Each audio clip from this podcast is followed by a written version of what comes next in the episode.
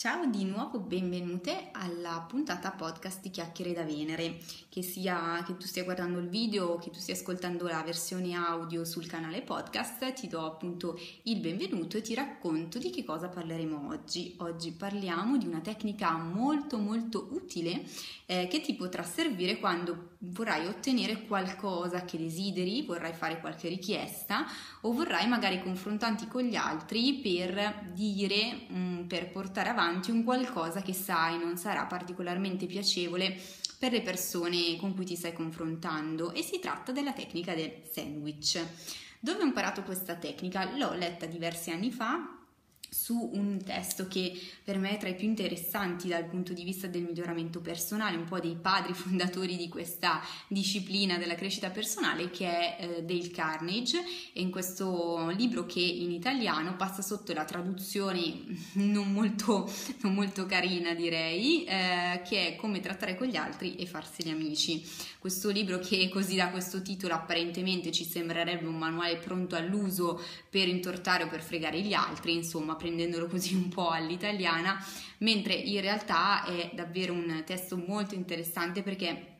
è proprio una specie di manuale di comportamento che ci dà una, un sacco di dritte, di consigli uh, piccoli se vogliamo, però quotidiani, davvero utili, che mi hanno insegnato molto appunto a rapportarmi con gli altri, non per fregarli, ma semplicemente per ad esempio allenare un po' la mia assertività, cioè per ottenere quello che desideravo nelle varie occasioni, ma comunque sempre nel rispetto negli altri, esercitando il confronto, le buone maniere, il sorriso e tutta una serie di cose comunque positive.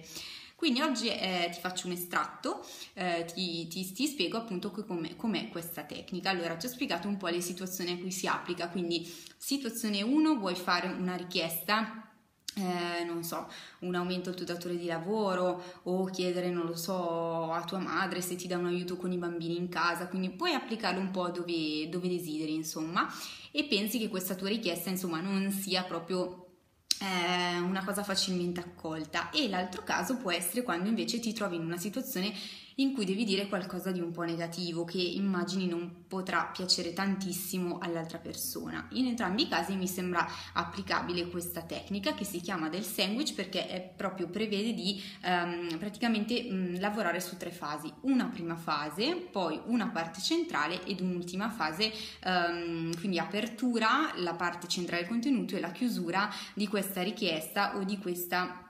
eh, presentazione di questa cosa negativa. Um, sandwich perché eh, si prevede di inserire diciamo il contenuto che è l'aspetto un po' negativo o l'aspetto in questo caso della richiesta tra due um, elementi positivi che possono essere innanzitutto un'apertura positiva eh, di confronto, di dialogo con l'altra persona e una chiusura altrettanto positiva per quanto riguarda la forma, le modalità, quindi se stai scrivendo piuttosto che se sei di persona, se sei al telefono, chiaramente avviare e chiudere una conversazione con il sorriso in maniera aperta, in maniera distesa, eccetera. E nella parte centrale chiaramente prestare molta attenzione a come viene veicolata la richiesta o il contenuto non particolarmente positivo, in modo che come un sandwich questa cosa centrale, l'elemento scottante, diciamo, sia avvolto in questo alone di positività.